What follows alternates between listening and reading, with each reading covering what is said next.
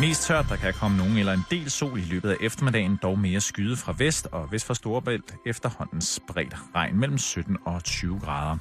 Nu kan du blive klogere på, hvad det vil sige at være skruk, hvad ting egentlig koster, og så er der nyt fra Norge. Ved mikrofonerne, der sidder Simon Jul og Karen Straarup. Det er blevet tid til Halløj i Betalingsringen. Du lytter til Radio 24.7, Danmarks nyheds- og debatradio. Hør os live eller on demand på radio247.dk. Velkommen til Halløj i Betalingsringen med Simon Jul og Karen Straarup. Sådan lyder den første intro til Michael Jackson nummeret Thriller, uden nogen vidste. Prøv at gøre det igen.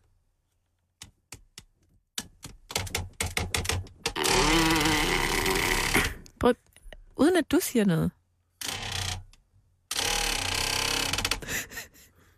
Det er også lyden af, det er Karen, der strækker ud. Ja.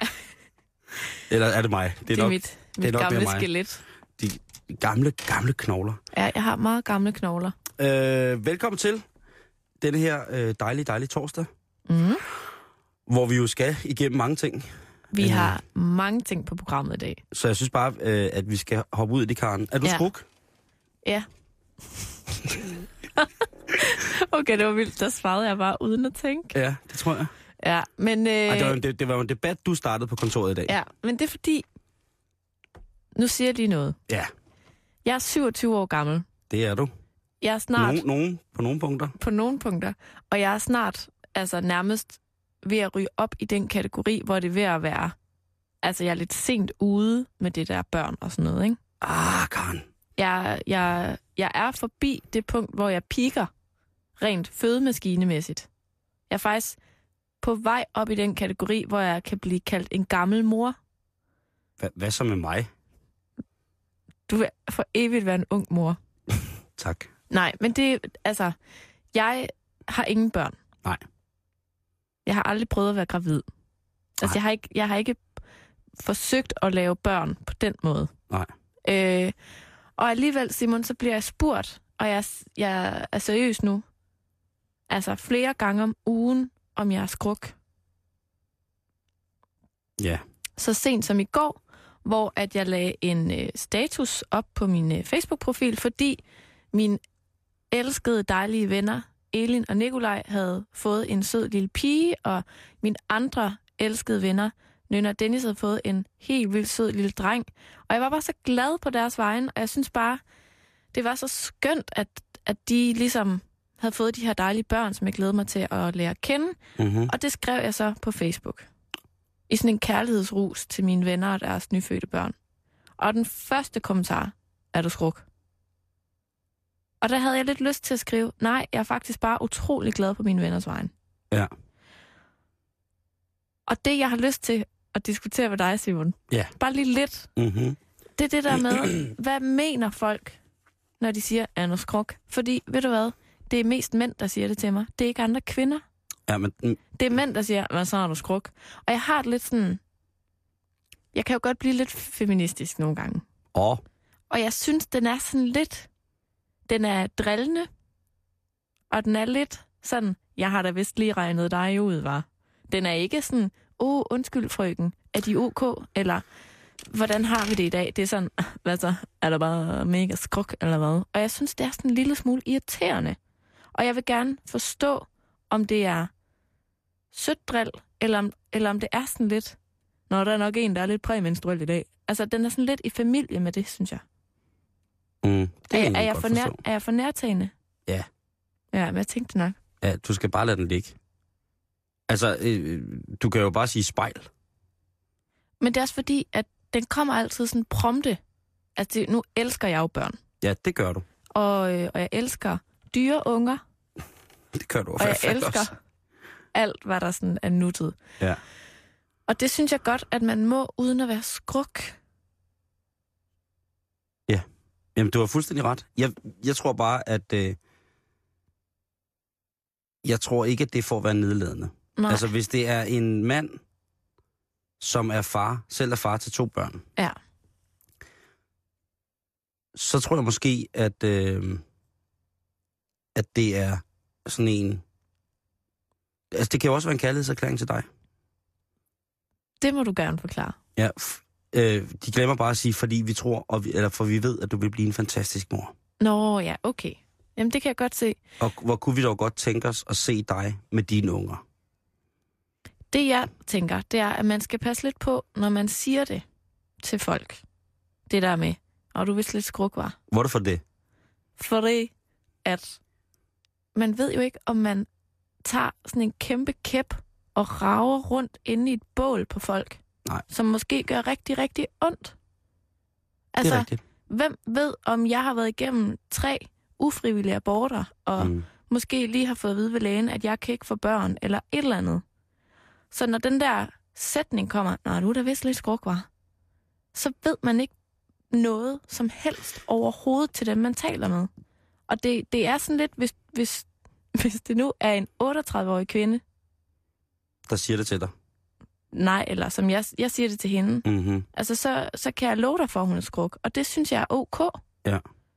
Men man kender ikke hendes historie, og man ved ikke, altså, om det i virkeligheden er en kæmpe stor sorg for hende, hun ikke har fået de der børn. Og så kan det godt virke sådan lidt, ja, jeg skal nok få de der skide børn. Slap nu af, altså. Altså, jeg tror, altså, du er meget nærtagende på det. For jeg tror ikke, det er på den måde, de mener det. Man skal først begynde at bekymre sig om det, når ens forældre begynder at spørge om det. Ja, okay. Så skal man begynde at sige, ved du hvad, det skal du slet ikke. Fordi det er også det, man elsker mest, og du ved, de er altid vil elske en tilbage. Så man må godt lukke den op over for at sige, prøv det skal du slet ikke bekymre dig om. Nej. Og sådan er det vel. Jeg tror ikke, du skal tage det så nærtagende. Hvis jeg spørger, om du er skruekran, så er det fordi, at jeg spørger. Fordi jeg tænker, at du vil blive en fantastisk mor. Men du har aldrig spurgt på den der sådan nedladende måde. Fordi der er mange, der spørger sådan... Du griner ligesom mig. Skruk. Kan du skrukke? Det er præcis sådan, de siger det. Nej, men det er bare sådan efterfuldt af sådan en... Ja. Hold kæft, mand. Ha, du er bare mega skruk. Ja, men sådan mennesker, de er bare som standard... Skal jeg få mig nogle nye venner?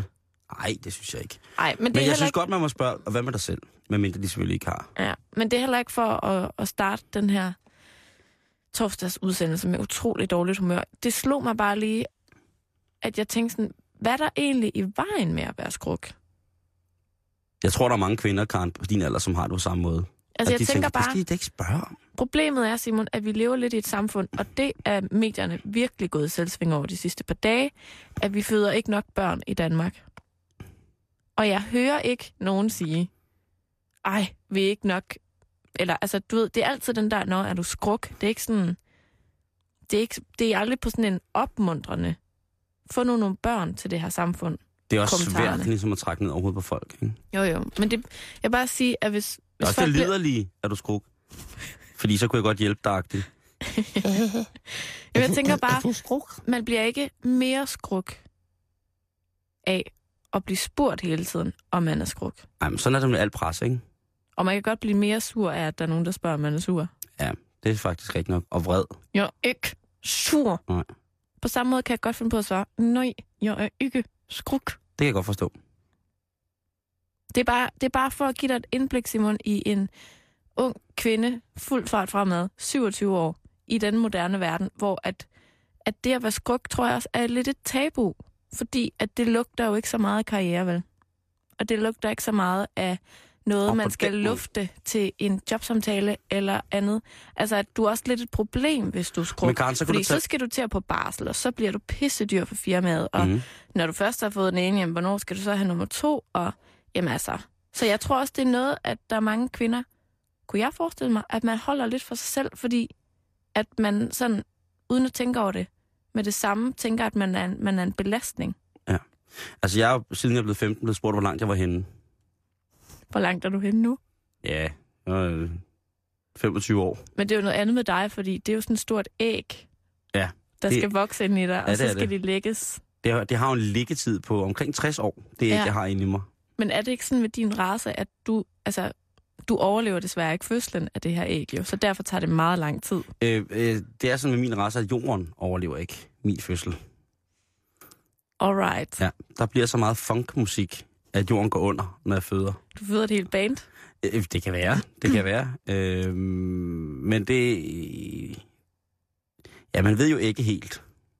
Men altså, spændende bliver det. Nej, jeg ved sgu ikke, altså der er jo ikke nogen... hos mænd, det er jo sjovt, fordi hos mænd, der hedder det jo ikke skruk. Vi spørger hinanden, skal du ikke snart have nogle unger? Ja. Det er jo noget andet, men det betyder jo det samme, kan man sige. Og jeg har da spurgt masser af gange, om jeg ikke skulle have nogle unger. Og det kan jeg svare helt ærligt til. Jo, det skal jeg, men det bliver ikke lige nu.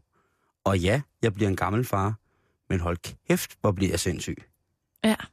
Og det er ligesom den konklusion, jeg er kommet frem til. Men som du også så tit har været god at forklare mig, så er det noget andet med kvindernes biologiske ur i forhold til, hvornår man kan og skal og sådan nogle ting. Jamen, det er jo det. Ja. Men jeg lover, Karen, at en af de første mennesker, jeg ringer til, ud over kronprinsen og Crazy Prince, det er dig. Og siger, nu lægger ægget. Ej, det er jeg glad for. Ja, fordi så kan jeg vil gerne være der ved fødslen. Det skal du ikke. Du skal søge tilflugt på en anden planet og kigge på den vanvittige form for supernova, det bliver, når funken stiger ud af min krop. Jeg hører det hele tiden som funken. Det er det jo også. Det er jo en form for menneskefong. Nedkogt og koncentreret. Ja, lækkert. Ja. Nå, men nok om skrukhed. Jeg synes bare, man kan godt lige tænke lidt over det. Det der med, om det er kærligt, eller om det er sådan lidt... Altså, håndligt. Har jeg lige regnet dig ud, eller hvad? Og så skal man bare... Hvis man siger det til folk, så skal man også være klar til at tage imod den reaktion, der måske kommer. Det er... Som ikke behøver at være venlig. Det er rigtigt. Og så er det sagt. Det er sagt. Og så skal man som mand også, eller dem, der nu spørger os, så måske spørge om, hvorfor man de tog sådan på veje af det, eller man skal måske sige undskyld. Ja. Yeah. Ej, men jeg ved, det kan også være, det er mig, der bare skidesur. Fordi at jeg tror som regel ikke, det er et, sådan, jeg har regnet dig ud, eller ser at komme i gang spørgsmål. Jeg tror faktisk, at det som regel er velment, i forhold til, at man vil ønske noget godt for den person, man spørger. Ja, men det kan da også godt være. Sådan tænker jeg jo bare ikke om andre. Nej, det ved jeg godt. Generelt. Men når de spørger om sådan nogle ting, så tror jeg godt. Altså, jeg tror ikke, det er på den måde ment, som du tænker det er. Jeg tror bare, du tager for meget på vej. Jeg tænker bare, at det tit er sådan, at folk egentlig ikke er interesserede i at høre svaret. At det er mere sådan et konstaterende spørgsmål. Det er ikke, fordi vi starter lange samtaler om det bagefter.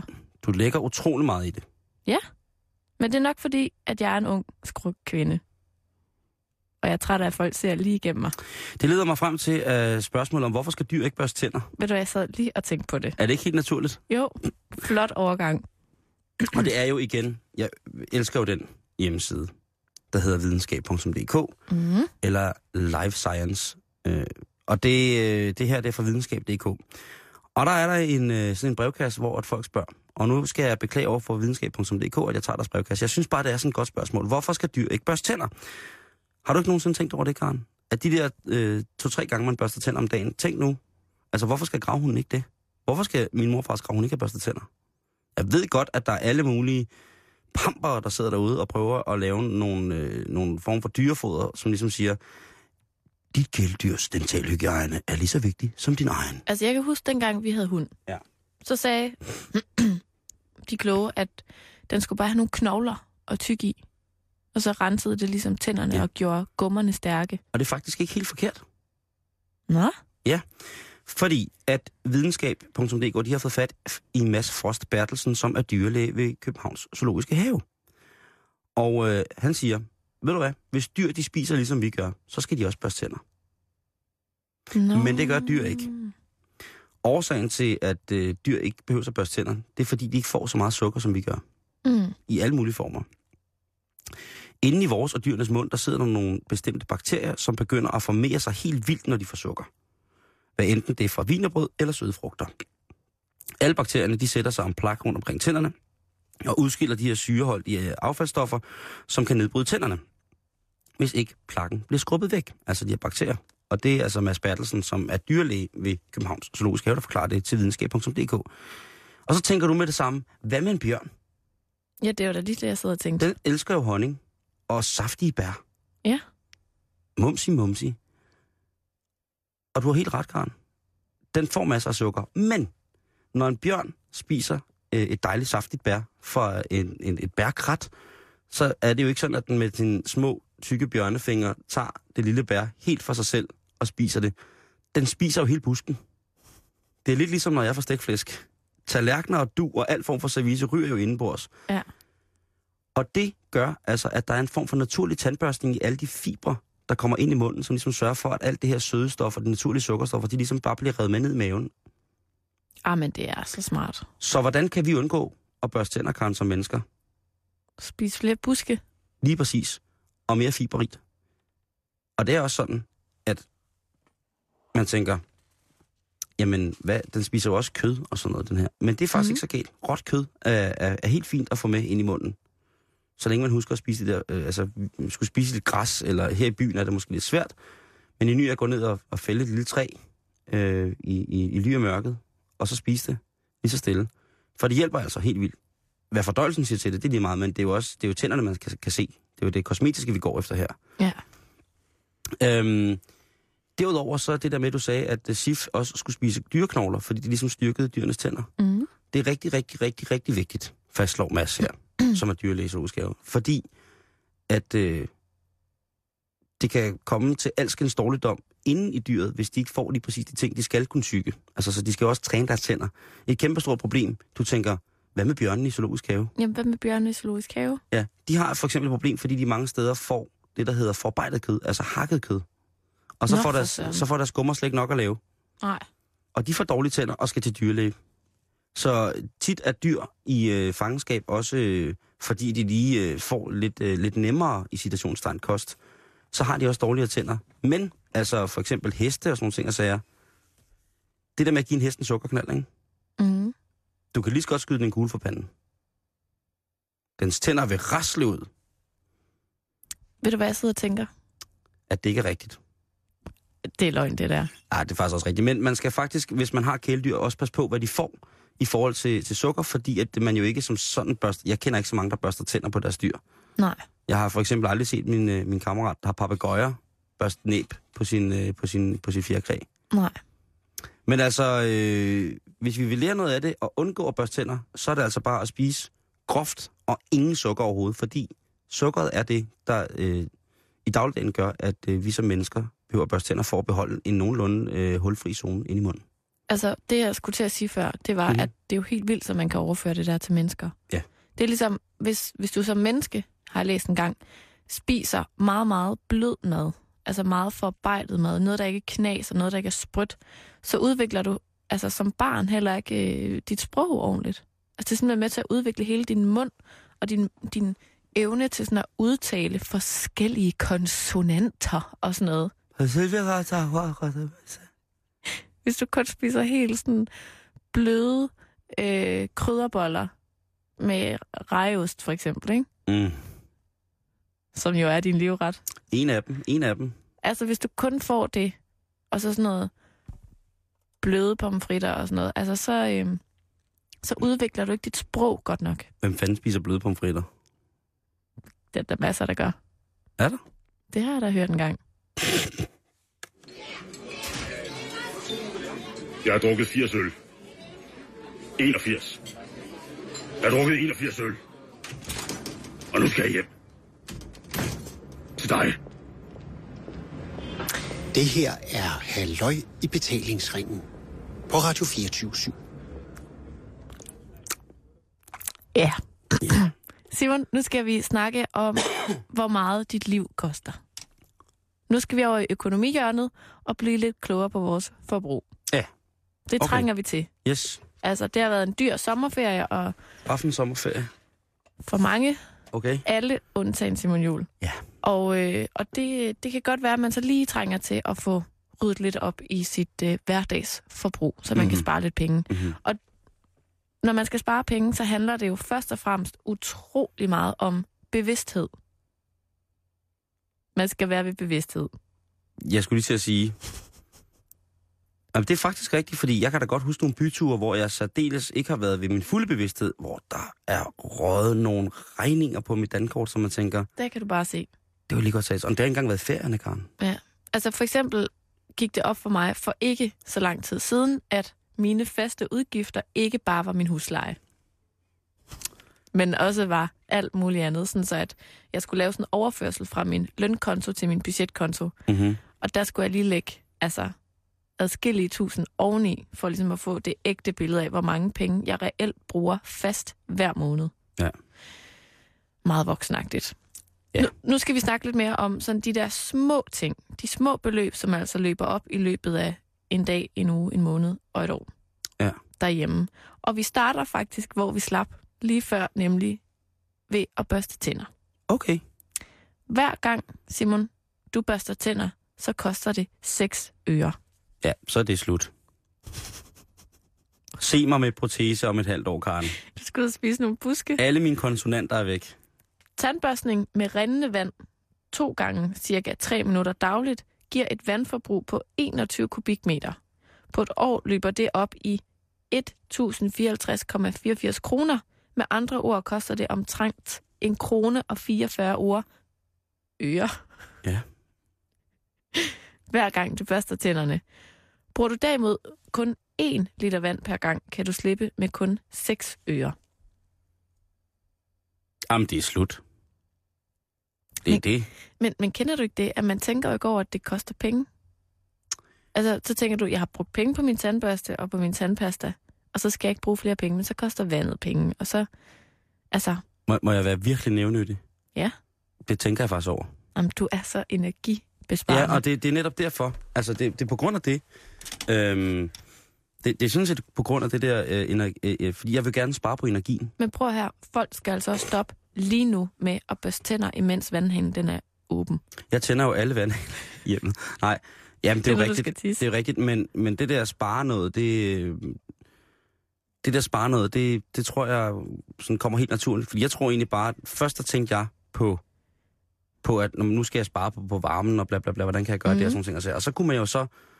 Det er ikke så mange år siden, jeg har jo ikke sparet hele mit liv, men altså sådan for en 5-6 år siden, så kunne man jo faktisk godt se, hvad det gjorde ved ens sådan årlige budget, at man ligesom sparede, eller stoppede med de der ting. Ja. Og det var ret voldsomt, og så tænkte jeg, nå, okay, altså så har jeg måske brugt nogle penge på at få sat nogle nye vinduer i, eller få tætnet nogle ting, og sådan ting, og så det var måske lidt dyrt, men hold da op, jeg kan da se på mit varmeregnskab, på mit elregnskab, altså alle de der ting, at man har faktisk sparet noget. Ikke det er sådan synderligt, at jeg ligesom går ud og fejrer det med et eller andet kæmpe brag, men jeg kunne bare se, at det var alligevel noget. Ja, det næste, du kan tænke lidt over, som du garanteret allerede tænker over, men som du, kære lytter, kan tænke over, det er, når du tager brusebad. Hvis du tager et brusebad i 10 minutter med en almindelig bruser hver dag, løber det op i 73 kubikmeter på et år. Det kommer altså til at koste dig 3.653 kroner. Med andre ord er det cirka en 10'er per brusebad.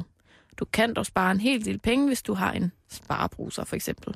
Men igen, det der med at tænke over, at det koster penge at tage et brusebad. Altså, jeg glemmer det simpelthen. Mm. Nu går jeg jo ikke så meget i bad, men stadig, altså, 10 kroner hver gang. Ja. Det er mange penge. Det er 40 kroner om dagen for mig. Det er også mange penge. Nej, men det er rigtigt. Men det hørte ind om det, som jeg fortalte om før. Altså, fordi at det lyder som om, jeg skal sidde og pusse min glorie nu. Men det er simpelthen det der med, at jeg ligesom har købt de der ting til at starte med, ikke for at spare penge, men for at spare på alt muligt, for at spare på miljøet, hvis man kan sige på den måde. Ikke? Og ja. Det lyder, jeg kan godt høre, sindssygt heldigt, og jeg er lidt mærkeligt at sige det også. Forbilledligt, vil nogen sige. Ja. Men det er sikkert også dem, der rører børn i garagen efter mørkets frembrud.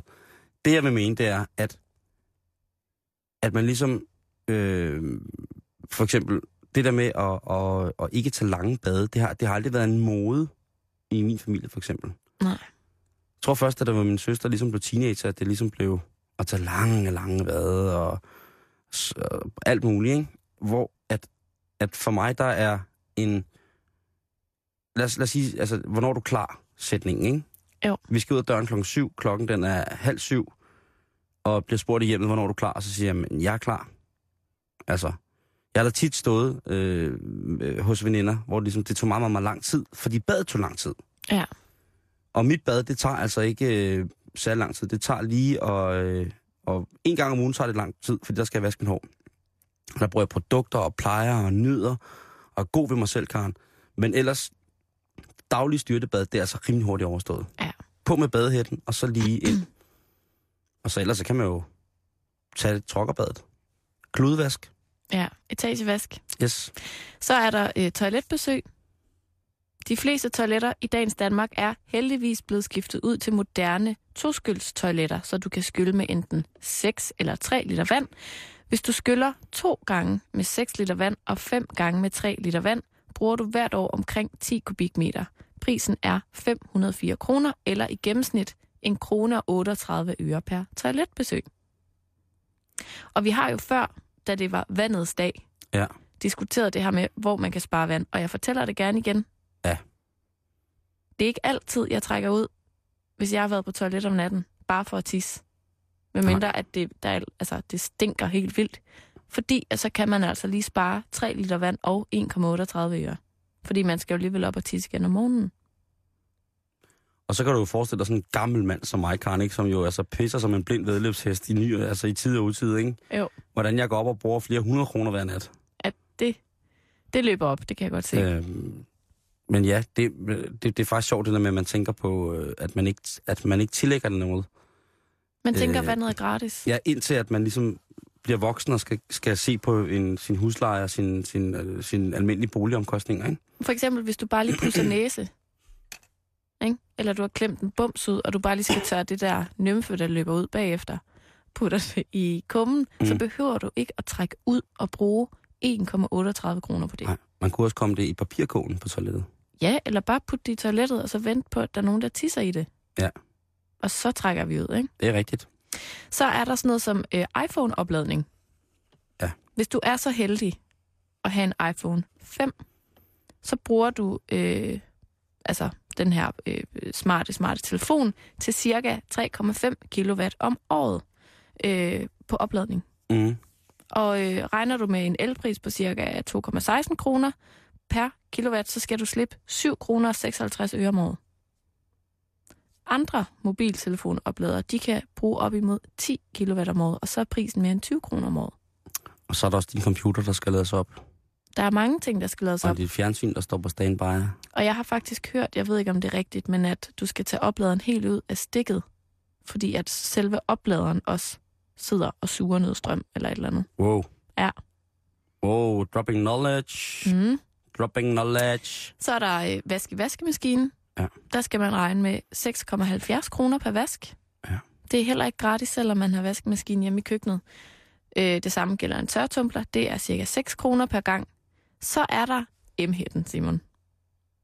Ja, god gamle, ikke? En M-hætte bruger i gennemsnit 75 kilowatt om året, og derfor skal du nok regne med at bruge cirka 162 kroner om året. Eller det, der også hedder 44 øre om dagen på at få suget madås og damp ud af køkkenet. Altså, den tænker man jo heller ikke over. Nej. Koster penge. Altså, man tænker, at den koster penge at få installeret. Men det er også en vild undersøgelse, ikke? For du kan jo i virkeligheden gøre alt op på et eller andet tidspunkt, ikke? Så kan du også regne slid på dit tøj ud, og på din cykeldæk, og på alt muligt mærkeligt, ikke? Jo, men nu er det især i den her undersøgelse, ligesom, hvad skal man sige, sat op på ting, der ligesom koster noget ting, at holde i gang. Ting, vi ikke lægger mærke til i husholdningen. Altså. I de daglige gøremål. Mm. Det er nok rigtigt. Altså en kaffemaskine, der skal du tænke, den koster cirka 41 øre om dagen at have i dit køkken. Bare have. Det kan ikke forstå, at det... Hvis du ikke bruger den, så koster den selvfølgelig ikke så meget. Jeg kan ikke forstå, at det der krejlerfirma, som ellers lejer ting ud, ikke også bare laver sådan en reklamefremsted. Få en kaffemaskine for 41 øre om dagen. Ja. Det er fordi, de kan betale sig. Nå. Ja. Det er sindssygt, man tænker ikke over det. Så det var... Faktisk bare en lille service, sådan så at du og jeg, Simon, og dig, kære lytter, kan blive lidt mere bevidst omkring, hvad tingene rent faktisk koster, og ikke mindst, hvor at der er penge at hente. Tak. Stop med at børste tænder allerede i dag. Stop med at trække ud i toilettet. Drop M-hætten. Generelt blive uhygiejnisk. Voldsomt uhygiejnisk i en periode, indtil du bliver selvrensende. Ja.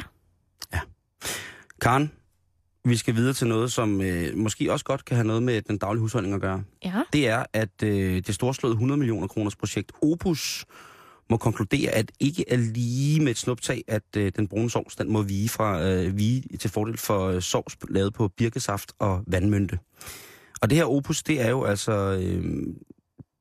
et foretagende, som er blevet sat i gang for at skulle fremme kendskaben og også produktionen af nordisk mad med nordiske råvarer. Vi er igen ude i sådan en energisparting, at jamen, da vi får så mange ting udefra, at vi skal lære at bruge de ting, som der er lige i vores omgivelser. Mm-hmm. Og det er altså et projekt, der er kørt med, jeg tror, det har kørt siden slutningen af 2010. Og det er selvfølgelig den altid hurtige forretningsmand og hyggekok Claus Meyer, som har sat det her i gang, blandt andet og har lagt hus og sådan nogle ting til. Meyers Madhus har været en stor del af det. Og undersøgelsen, den er netop blevet offentliggjort i et blad, som hedder Appetite, og der har forskerne ligesom til grundlag for den her undersøgelse bedt 38 forskellige danskere, både fra byen og fra landet, om at tilberede særlige nordiske retter, i stedet for de klassiske almindelige arbejdsmad. De har fået stillet råvarerne og instruktionerne til rådighed.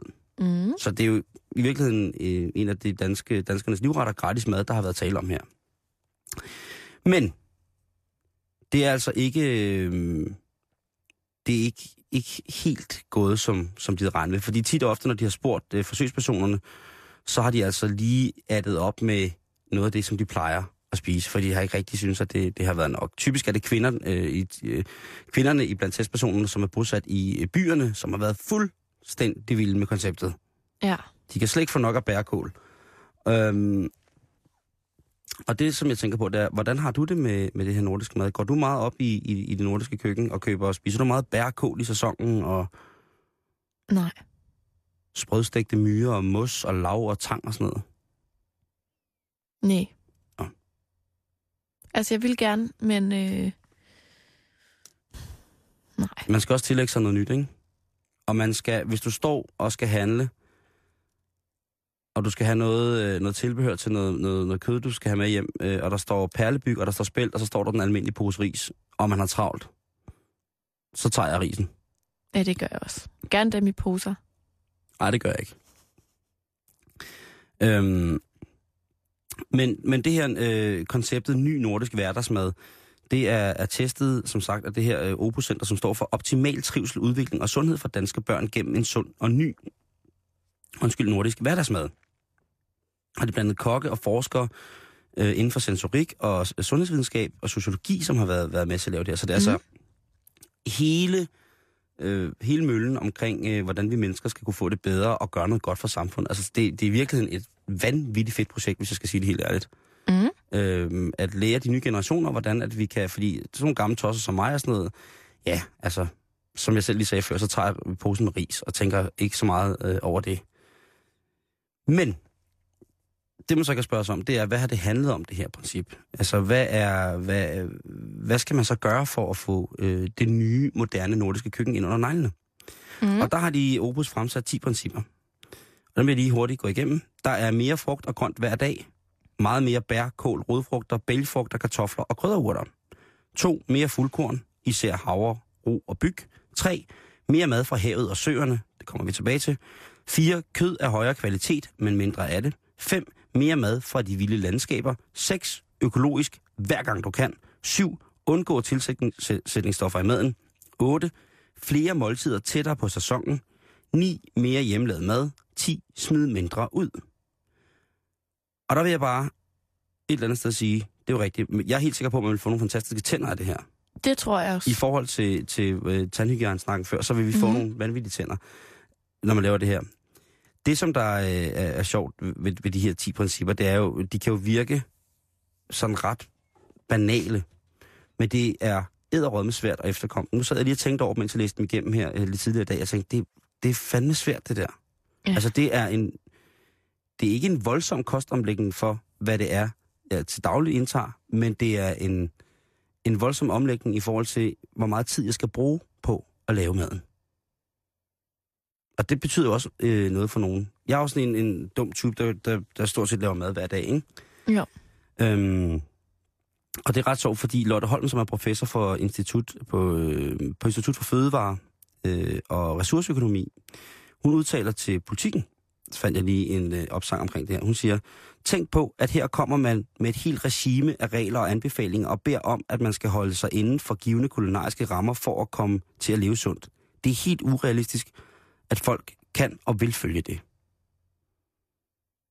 Umiddelbart virker det som en banal udtalelse. Det er jo rigtigt, synes jeg. Men der ligger også, jeg synes, der ligger noget mere i det. Det der med, at vi har jo prøvet siden, at som jeg, der er jo altid sådan en form for forplejningsmæssig revolution hver 20. år. Og for mit vedkommende var det Claus Meyer, som ville pludselig råbte vagt i gevær omkring økologi og omkring lokalt producerede råvarer, lokalt, ikke globalt, og så videre. Og i dag, der sidder det fast i mig, ikke mindst også på grund af, at sådan har det også været derhjemme, der hvor jeg kommer fra.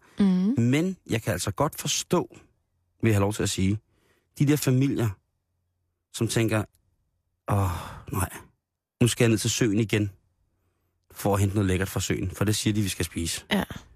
Jeg har glemt at hente tang. Ja. Der er ikke mere perlebyg. Ja. Mit koldehævet spiltbrød kan ikke bruges mere. Der er ikke mere ramsløg. Hvor fanden skal jeg gøre, ikke? Og så skal man have dårlig samvittighed for at overspise noget andet. Det er en trinvis omvending, som jeg tror, der skal til på en eller anden måde. Ja. Og godt, de starter med børnene. Og så er du jo op imod en kæmpe stor fødevareindustri, som ikke på nogen som helst måde er interesseret i, at du skal leve sundt. Prøv lige at nævne mig, Karen. Nævn mig noget, du kan finde i en sø, som vil give nem og hurtig mad for 4 personer. En ål. Og ikke andet. Bare ål. Det var den første. Ja. Siv. Altså, der er nogen, der... Kan man spise dunhammer? Jeg skulle lige til at sige det, som det tredje. Om ikke andet, så ser det sjovt ud. Ristet dunhammer. Og så tænker jeg... Måske nogle insekter. Ja. Og det skal vi nemlig også til. Fordi jeg tror også, der er rigtig mange mennesker, der er blevet skræmt væk af den bevågenhed, som de nordiske madfascister ligesom har kørende. Mm-mm. Fordi dem er der jo rigtig stort, stor bevågenhed over for presse mediemæssigt.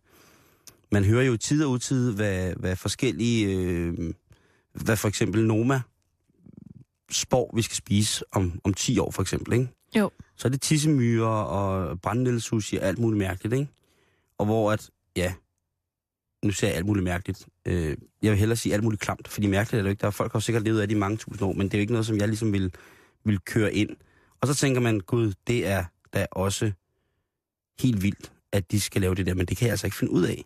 Og det er bare, jeg synes, at den der glorificering af de der helt højere, nu kalder jeg dem nordisk madfascister, og det er egentlig positivt ment. Ja. Men det er bare nogen, som ikke gider at gå på nogen kompromiser og høre på nogen andre, end lige præcis, hvad de selv vil. Og det er dem, der får allermest taletid i medierne. Vi hører fandme der aldrig om den familie, som har lagt deres kost om. Sådan helt til nordisk mad. Der er måske nogle programmer engang imellem, som kunne henvise til, at man måske kunne prøve at spise det en gang om ugen. Men man ser ikke, hvordan det fungerer rent praktisk i hverdagen. Til gengæld så ser du hele tiden, hvor fanden smart det er at spise på en eller anden virkelig, virkelig dyr restaurant, hvor man nærmest ikke går mæt fra. Til gengæld er blevet revet fuldstændig. Og så har du så spist det nordiske, mest nordiske af det nordiske. Ved du, hvad de skulle tage at gøre? Fortæl mig det. De skulle hyre Niels Olsen og Kirsten Lefeldt. Og så skulle de lave ligesom den der med fisk 2 gange om ugen kampagne. For den fik folk til at spise fisk, så vidt jeg husker. Ja. Det der med, det er ikke så ringe endda. Det er der ingen ben i. Sådan noget, ikke? Lige præcis. God dansk humor.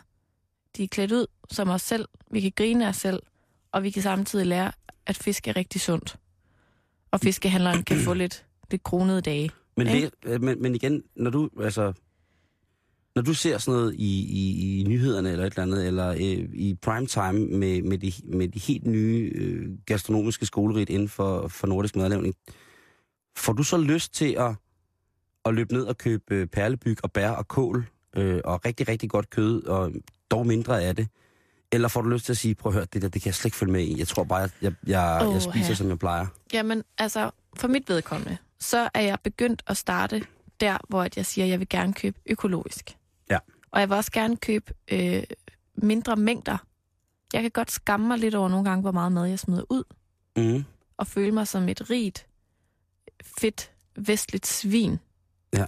Altså, heldigvis har vi i min gård sådan en fælles kompost, sådan så at det der broccoli-hoved, der er blevet helt gult, kan blive til noget godt for nogle andre. Altså nogle planter ude i gården, ikke? Men økologi er ligesom der, hvor jeg startede. Og så...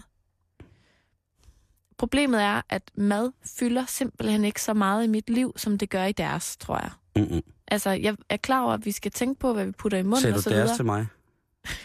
I deres liv her, Jul. Tak, frøken Straarup. Nej, men for eksempel sådan en som Claus Meyer, altså, der fylder mad jo alt. Ja, ja. Altså, og han kan vel nærmest ikke engang forstå, hvordan at mad ikke kan fylde så meget. Nej. Og der... jeg kunne forestille mig den dag, at jeg bliver så skruk, at jeg får mig en familie. At der kommer mad til at fylde noget helt andet. Og der kan det da godt være, hvis jeg alligevel skal til at lave madplaner og alle de der ting, at jeg vil sådan tage nogle af de elementer ind i det. Men første problem for mig, det er, at det interesserer mig simpelthen ikke nok. Og at mad for mig tit ikke er noget, jeg sådan bruger sindssygt meget tid på, men er noget, jeg spiser for at få energi og for at blive mæt. Jamen, jeg... Og tre, altså, så har jeg... Undskyld, jeg bander, jeg skulle heller ikke råd til det. Mm-hmm. Altså, jeg synes, det er dyrt at leve rigtig, rigtig sundt, når man bor i Danmark. Det er det også. Og så er der nogen, der vil sige noget med sæsonerne. Det, som jeg også synes, der mangler, det er, at der mangler et integrationstrin. Ja, du har fuldstændig ret. Der mangler virkelig nogen, der siger, prøv at høre, det er helt okay, du ikke spiser alle de der perlebyg og spidskål og sommerkål og vandmynte og lokale tangsorter og sådan nogle ting, altså jeg hele tiden. Men du kunne for eksempel prøve at lave dig en almindelig gang frikadeller og nogle kartofler til, og så kunne du lave noget grønt til, som var noget nyt og spændende. Ja. Altså, det er som om, det er fandme enten eller, ikke? Jo, og, du er fuldstændig ret. Faktisk så har, det her Meyers Madhus, som har stået for en del af de her ting omkring Opus, de har i 2011 lavet en rigtig fin skrivelse omkring, hvad det er, at man kan med nordisk mad, men som ikke er blevet promoveret. Til gengæld har de utroligt travlt med at promovere alt muligt andet, som Claus Meyer har været involveret i. Men den der gængse ting og den der livsstilsomvending eller livsstilsændring i forhold til, hvordan vi behandler lokale råvarer, og hvordan vi tager det til os og sådan nogle ting og sager, og der mangler bare nogen, der forklarer lidt bedre, hvad det er, hvordan vi kan få det til at fungere i hverdagen. Jeg tænker, at altså det er måske lidt flippet sagt, men der skal fortælles nogle historier til det her mad. Mm. Altså nu siger jeg, vi danskere. Ja. Vi kan godt lide at hygge os. Vi kan godt lide at være sammen.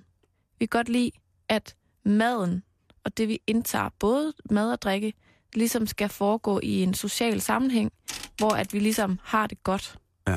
Og jeg tænker, at hvis man er et smart reklamebureau eller et eller andet, der ligesom skal udvikle nogle ting, der gør, at vi begynder at spise sundere, og at vi dyrker mere motion og så videre, så skal historien ikke være den der dommedagshistorie. Ja. Eller det er dit ansvar alene, og hvorfor fanden kan du ikke tage dig sammen? Men noget mere sådan solidarisk, altså noget mere fællesskabsorienteret, ikke? Jamen, vi er dybt enige. Altså, og jeg savner bare, fordi jeg elsker jo... Altså, Claus Meyer, han kunne skide på en tallerken, og jeg vil stadig synes, han var genial. Jeg elsker den mand af hele mit drengehjerte.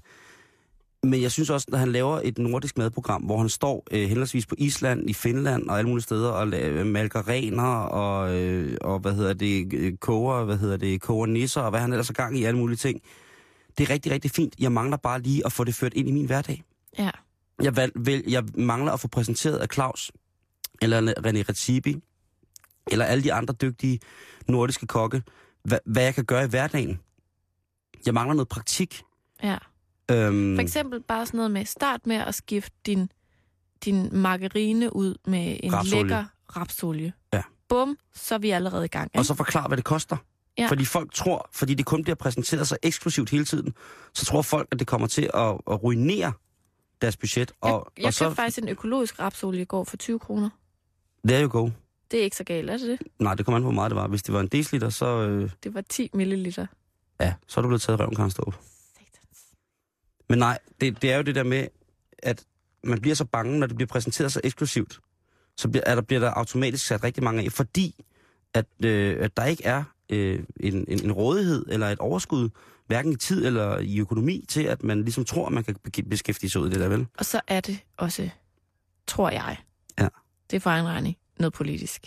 100%. Hvad skal et koste? Ja, ikke? Det er det også. Fedtafgifter og sukkerafgifter, det var ikke et hit herhjemme, fordi det kunne vi ikke overskue. En som jeg virkelig har været glad for at se på, jeg ser jo næsten kun madprogrammer. Det har jo været hesteslagterens mor, Camilla Plum. Hun har jo altså formået at lave i sine programmer på den danske statsradiofoni, altså noget public service, som fungerede på en måde, hvor hun lavede ting, som havde forskellige islet af forskellige internationale og nationale karakter, men hvor hun hele tiden banker ind i hovedet på en. De her ting, jeg har med at gøre, er billige. Og det, jeg tror simpelthen, det er så banalt, at det er der, man starter. Vi er bange for, at det er for dyrt, og så gider man ikke engang koncentrere sig om det, og så tager man det, man plejer. Men det er ligesom, jeg er sådan en, der har rigtig mange fine kogebøger stående, og de er så flotte. Men hver gang jeg åbner dem, så tænker jeg, at det kommer ikke til at fungere. Nej. Og så lukker jeg dem igen, og så laver jeg boller i kaj for 17. gang, ikke? Hey. Jeg lavede boller i kaj forleden aften, som holdt i 2 dage. Og det var magisk. Men det må man måske ikke, fordi der er kaj i det nogen nødvendigt. Jeg ved det ikke. Men jeg synes bare, at man skal i hvert fald ikke være skræmt over det, og man må ikke være i tvivl som dig, Karen, eller som til jer lytter, at jeg er fuldstændig vanvittig stor tilhænger af det. Og det er jeg, fordi det har været en naturlig del af den måde, jeg har levet på i rigtig, rigtig mange år, og det her med hjemmefra. Men jeg kan satme også godt stå ved og lange ud efter de mennesker, som kun eksponerer den nye nordiske madlavning som tissemyrer og virkelig, virkelig, virkelig dyr mad på nogle af verdens aller bedste restauranter, som de er, uomtvisteligt, så bliver man altså bange. Jeg savner lidt integration. Jamen plus, jeg kan godt forstå, at man ikke går i køkkenet og bager brød selv med lækre økologiske råvarer, som man ved, hvor kommer fra, når man kan købe en pose krydderboller for 8 kroner. Ja. Og man er ligeglad med, hvordan det smager. Præcis.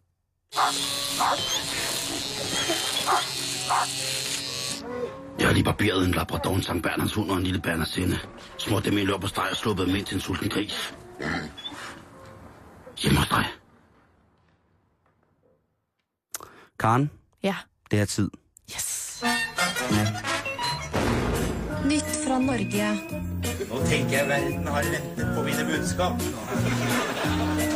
Her går vi ind.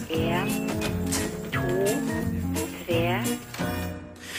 Karen, hvordan har du det med blomsten syren? Jeg elsker syrener. Jeg bliver simpelthen fuldstændig nyforelsket, når de springer ud, og man går rundt, og der, altså, luften er tæt af duften af syrener. Beskriver du lige syrenen for lytterne, hvis der er nogen, der sidder der ikke skal vide, hvad det er? Jamen, syrenen vokser på en syrenbusk, og er sådan en... Man kan sige, hvis man ved, hvordan en hyacint ser ud, for eksempel, så ligner de lidt... Altså, det er sådan en stilk, og så med en masse bitte små blomster, der sidder sådan tæt, der ligner lidt sådan en mikrofon. Ja, lidt ligesom den der. Og så dufter de helt vidunderligt. Og det er der mange mennesker, der synes. Men, Karen, i Norge har der været en kæmpe debat de sidste 2,5 uger. Fordi at Miljøvandsdepartementet har ville gøre syrener forbudt. Hvad? Eller, det var den første ting. Og det andet var, senere hen blev der så lidt mildere med, at, at man skulle søge om at få lov til at have syrener i haven, eller i det hele taget i Norge. Og det er fordi, at på Miljøvandsdepartementets Arts side, der er syrenen karakteriseret som en højrisikoplante, fordi den spreder sig hurtigt, og fordi det ikke er en indfødt art. Er syrenen en invasiv art, siger du det? Ligesom hybenbusken? Ja, i hvert fald i norske haver. Okay. Men der er rigtig mange syrener i Norge, åbenbart, og der er rigtig mange, der har syrener i deres have, og de er jo blevet rasende. Altså, der har været ryddet forsider til fordel for den her syrenkamp. Og, har man fjernet Norges største, hvad var det, multebær? Det er væk nu. Nu er det syrener, det handler om. Og Henriette Vessin, som er statssekretær i Miljøvandsdepartementet, hun har nu i dag måtte gå ud og sige, at prøv at høre, vi kommer ikke til at gøre noget ved de her syrener. For der har været himmelstorm på, dels hos Arts databanken, som har været med til at kategorisere det her som en højrisikoplante, som en invasiv plante, men også hos Miljøvandsdepartementet, som jo altså er et statsligt anliggende, hvilket har mange aktive politikere med, og der har simpelthen været trusler om frafald for forskellige politiske tilhængere, hvis ikke at det blev stoppet nu. Så først i dag efter 2,5 video, kan jeg sige, der er der altså blevet lagt, ikke låg på, men sagt, at den bliver i hvert fald ikke forbudt. Nej. Syrenen.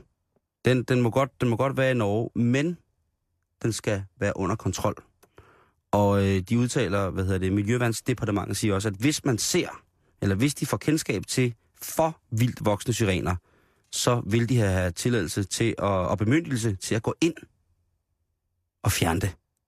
Altså, de kan også vokse ret store, sådan nogle syrenbuske. Men det er også det, de siger. Altså, og det vil de gøre kvitterfrit, Miljøvandsdepartementet. De vil altså, hvis de kigger på en vild syrenbusk, som vokser og gror fuldstændig amok, så vil de, uden at kunne spørge ejeren, faktisk godt kunne gå ind og justere væksten, som de kalder det. Nå. Men nu er der faldet ro på. Men altså, høje politikere har været inde omkring det her. Høje politikere. Den har været op og vende på højeste sted, det her. Det er glad for, at man ikke kunne have syrenbusk, imens at der selvfølgelig er lagt op til valg i Norge lige pt, så har det vigtigste været på en del af aviserne, altså at syrenkrigen har raset. Altså hvis jeg var en politiker, der snart skulle vælges igen, så havde jeg også taget den med. Ja, man kan sige, at Stoltenberg, han valgte jo at køre taxa, som sådan et PR-stunt. Ja. Det er meget godt. Men det er ikke nok på det, Karen, i Norge. Der er noget, der er voldsomt, hvad som sker i Norge. Jeg vil godt lige have lov til at spille et klip for dig. Ja, tak. Kommer her. Her skal det skrikes.